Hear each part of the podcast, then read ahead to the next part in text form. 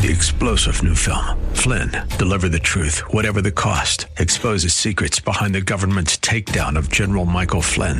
Flynn knew what the intel world had been up to. He ordered the first audit of the use of contractors. This set off alarm bells. He told the truth. He was the most dangerous person for Donald Trump to hire. They had to get rid of Flynn. Flynn, deliver the truth, whatever the cost. Available now. Watch it today. Go to salemnow.com. Salemnow.com. The title of the message is Justification by Faith. Justification by Faith. This past Tuesday, October the 31st, was the 500th anniversary of the Protestant Reformation, a seismic event in history whose consequences are still working themselves out in Europe and across the world. October 31st, 1517, Martin Luther, a German Augustinian monk and university professor, nailed a document known in history as the 95 Theses to the door of the Catholic Church in Wittenberg, Germany, intending to start a theological debate over the religious practice of selling indulgences. Indulgences were certificates granting a specified period of remission from purgatory, which means simply that um, if you purchased a certificate, then you know that you or your loved ones would uh, spend a shorter time in purgatory. Uh, it was a teaching that had gone bad, and uh, as a result, uh, people were quite concerned. And Martin Luther wanted uh, to get the church and the scholars of his time to, de- to debate this particular um, practice, you know, of the church.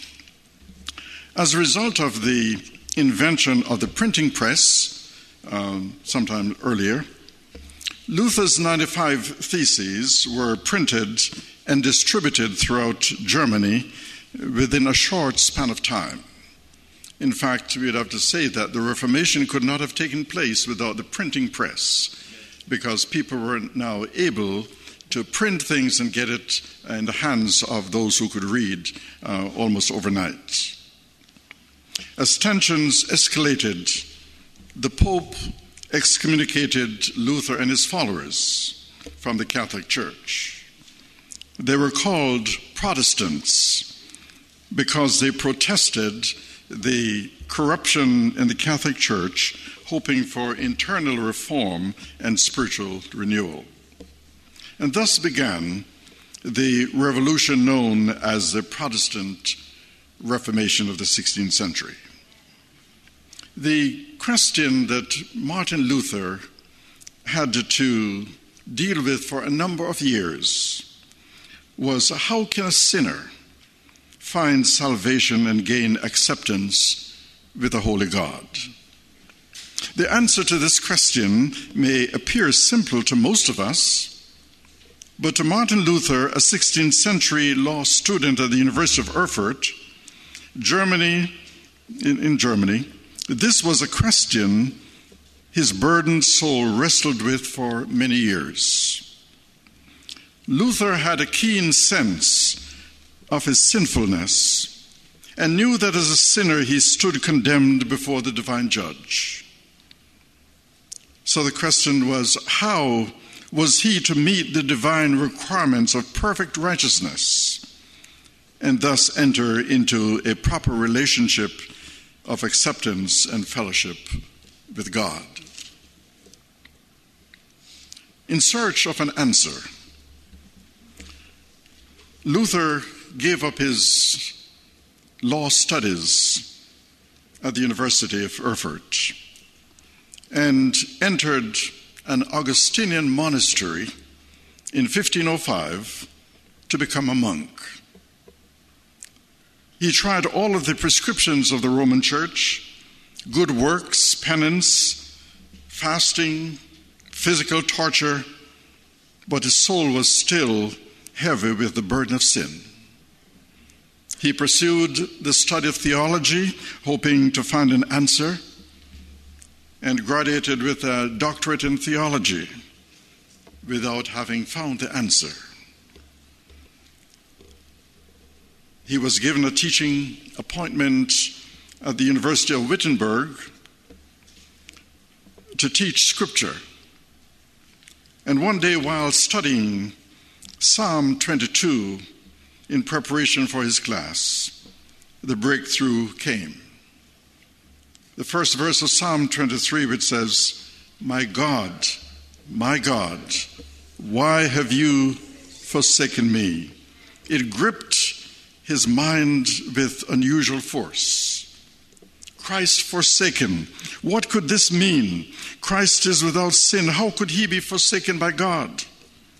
It gradually dawned on him that the only reason Christ was forsaken was that he became one with sinful humanity and took on himself the sin and guilt which belonged to us when he went to the cross. Full deliverance came two years later in 1515 as he prepared lectures on the epistle to the Romans. Day and night he pondered the meaning of Romans chapter 1 and verse 17 until the light broke through to his sinful soul. And Romans 1:17 says, "For in the gospel a righteousness from God is revealed, a righteousness that is by faith from first to last, just as it is written, the righteous will live by faith." And those who are more familiar with the King James Version says, the just shall live by faith.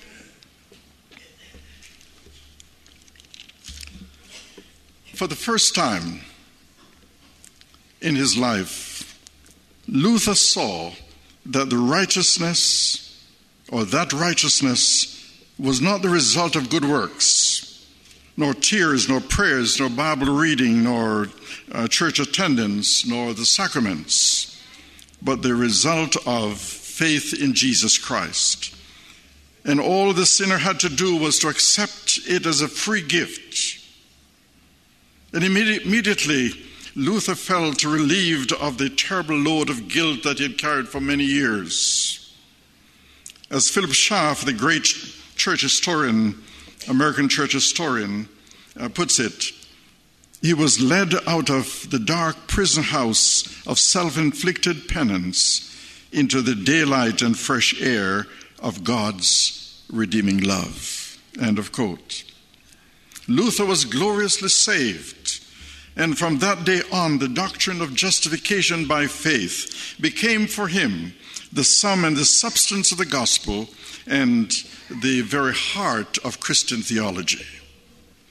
He sought to bring home to the hearts and consciences of the people of Germany the simple truth that there is forgiveness with God through faith in the blood of Christ.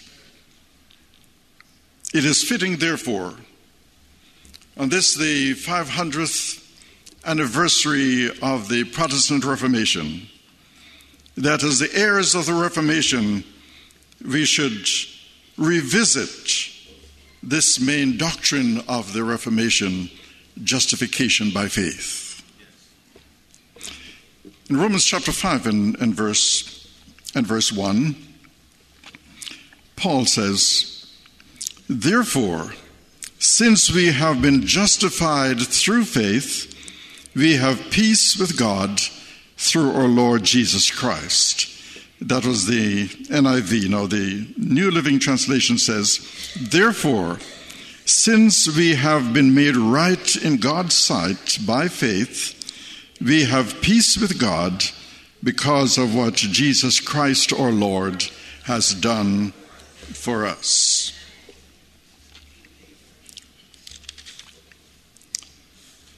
I want to unpack the meaning of the of justification by faith by using four, four points. And the first is the meaning of justification. The meaning of justification.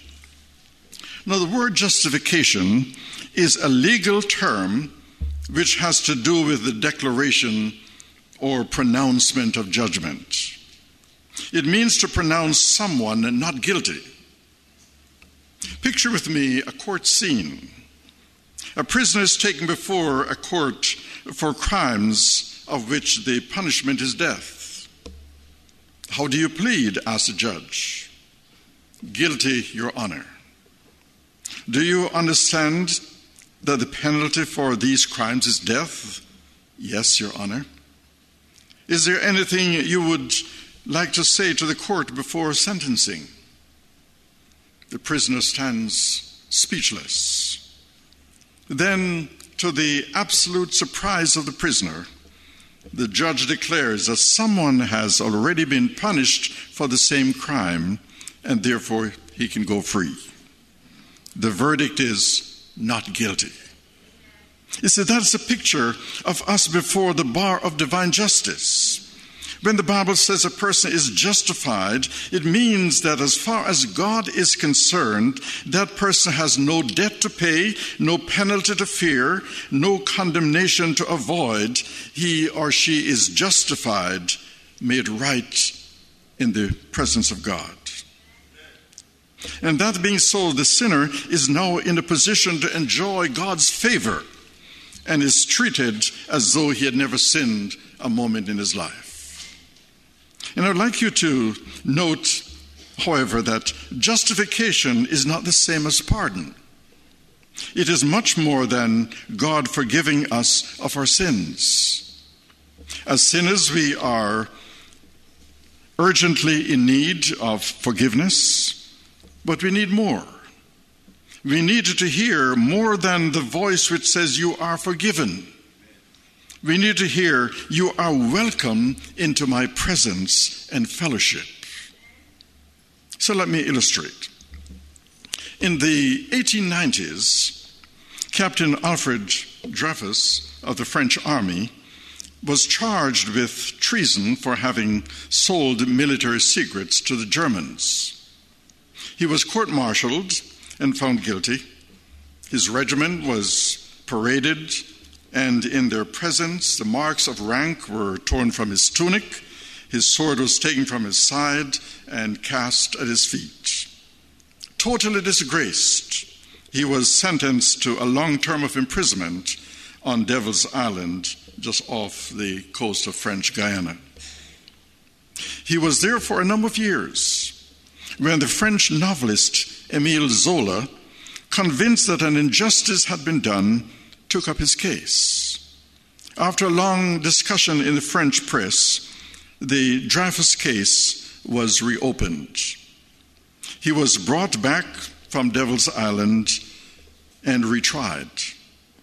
It was proven conclusively that Captain Alfred Dreyfus was innocent and that someone else had sold the military secrets to the enemy. But the guilt had to be fastened on someone, and due to the strong anti Semitic feelings in France at the time, Dreyfus, who was a Jew, was selected uh, to be the fall guy. And so, in spite of the evidence proving his innocence, Dreyfus was found guilty a second time. But the very next day, the president of France pardoned Dreyfus but Dreyfus refused to accept his pardon. He said, I will not accept your pardon. If I'm guilty, I'm willing to go back to Devil's Island and pay the penalty for my crime. Ultimately, another trial was ordered, and at last justice was done, and Dreyfus was declared not guilty. He was recommissioned as a captain in the French army in the presence of his regiment. Dreyfus was at last justified, not pardoned, but declared not guilty in the eyes of the law. This is what God does when He justifies us, when He declares us not guilty of any crime against Him. So, Romans chapter 4 and, and verse uh, 25 says, He was delivered over to death for our sins and was raised to life for our justification. And then the New Living Translation translates it He was handed over to die because of our sins, and He was raised from the dead to make us right with God.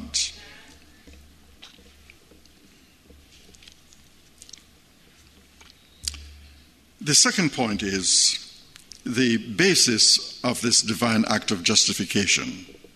We have looked at the meaning of justification and now the basis of the divine act of justification.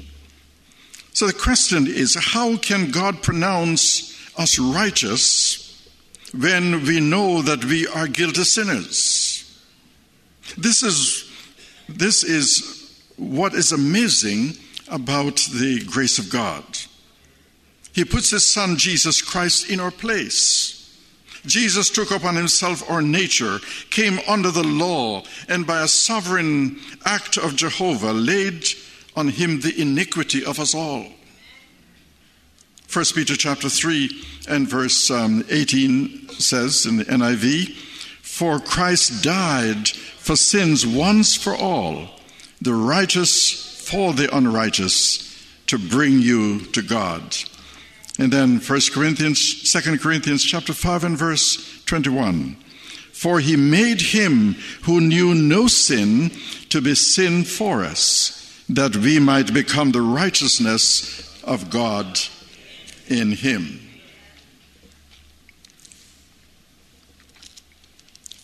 Christ took our sins and transferred to us his righteousness so that when God looks at us, He does not see us in our sins, but rather He sees us clothed in the righteousness of Jesus Christ, who died for us.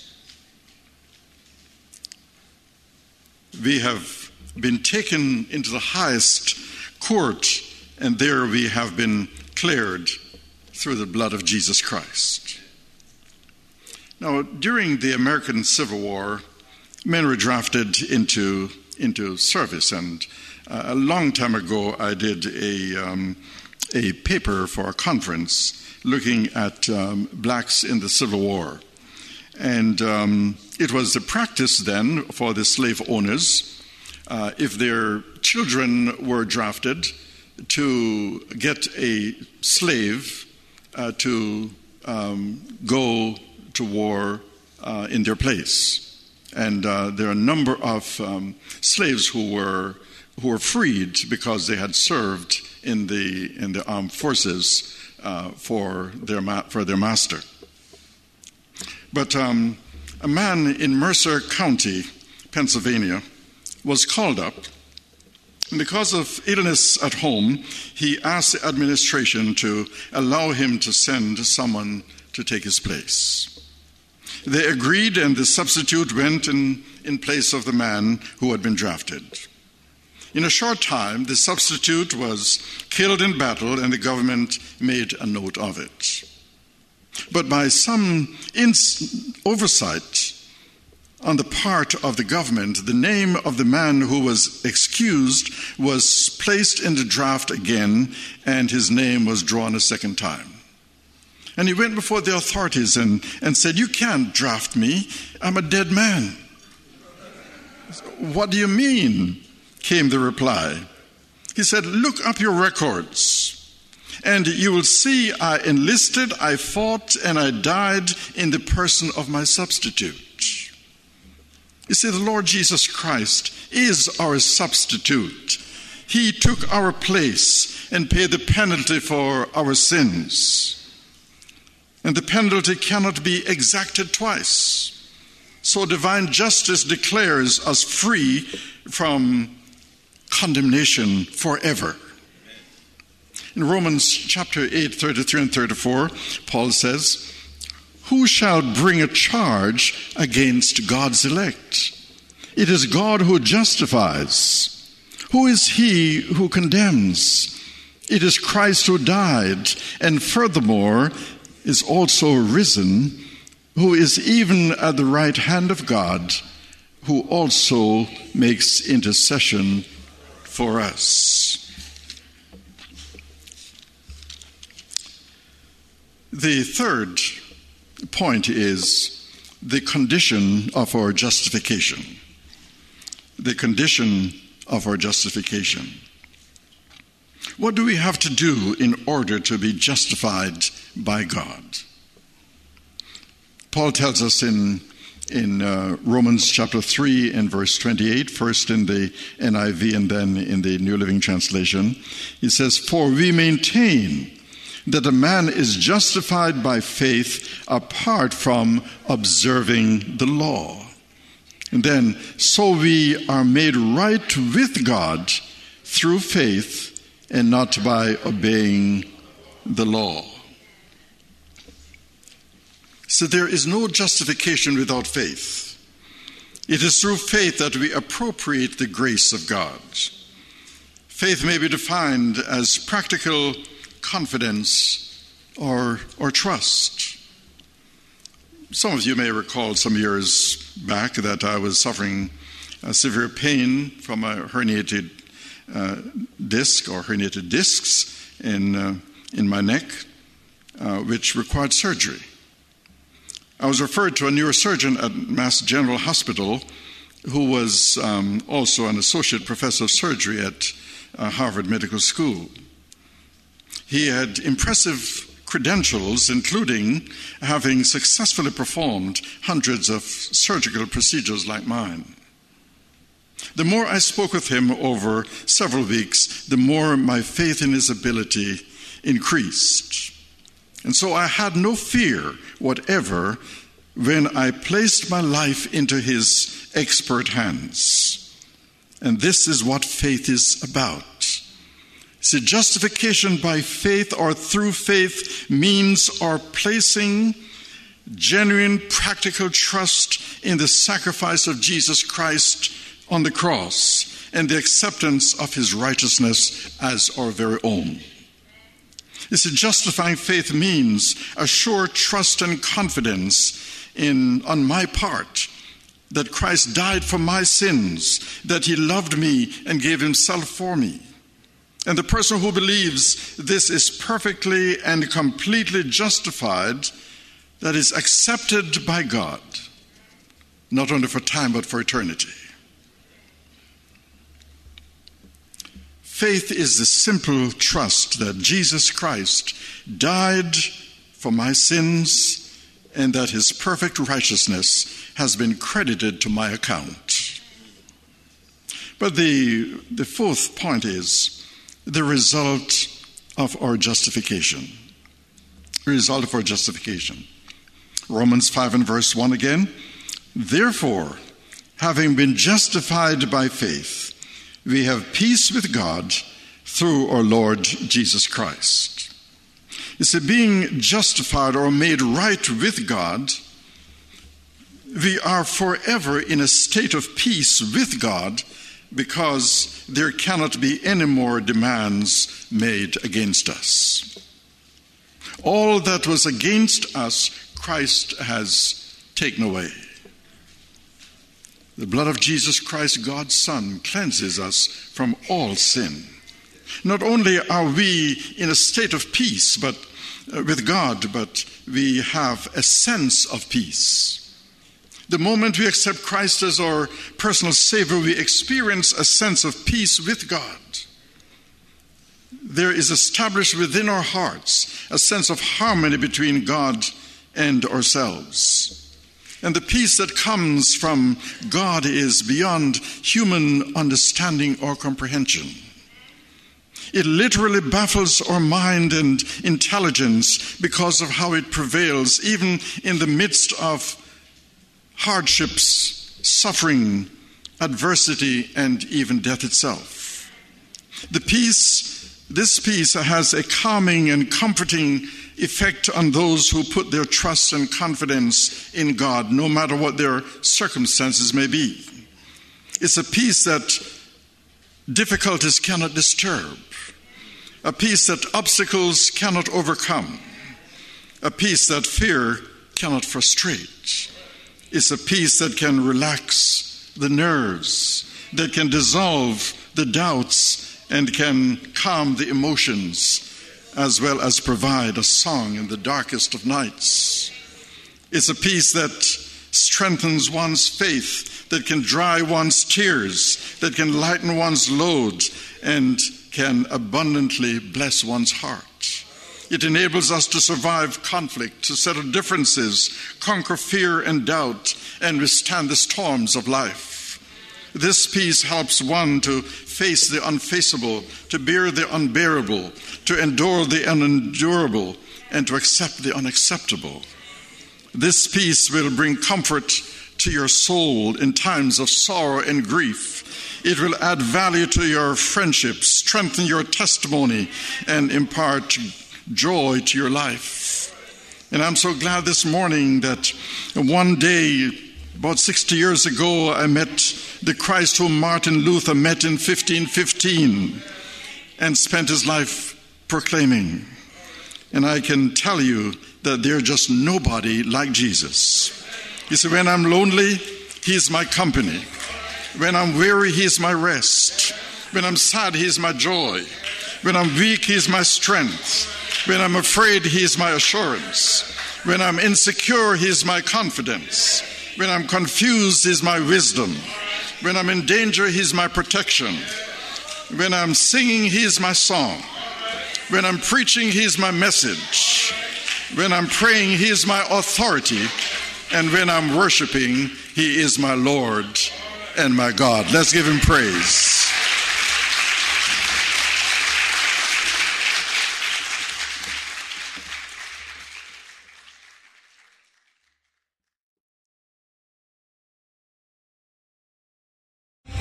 Three star general Michael J. Flynn, head of the Pentagon Intelligence Agency, knew all the government's dirty secrets. He was one of the most respected generals in the military. Flynn knew what the intel world had been up to, he understood its funding. He ordered the first audit of the use of contractors. This set off alarm bells. The explosive new documentary, Flynn, Deliver the Truth, Whatever the Cost, uncovers the facts behind this scandal. Flynn told the truth. He was the most dangerous person for Donald Trump to hire. I find out the worst enemy that I'm going to face in my life is right here in America. They took my assessment and they wanted me to change it. And I was like, I'm not changing it. They had to get rid of Flynn. With in depth interviews, archival footage, and never before seen personal records of the man behind the headlines. I just felt like I was drowning. Flynn, deliver the truth, whatever the cost. Available now. Watch it today. Go to salemnow.com. Salemnow.com.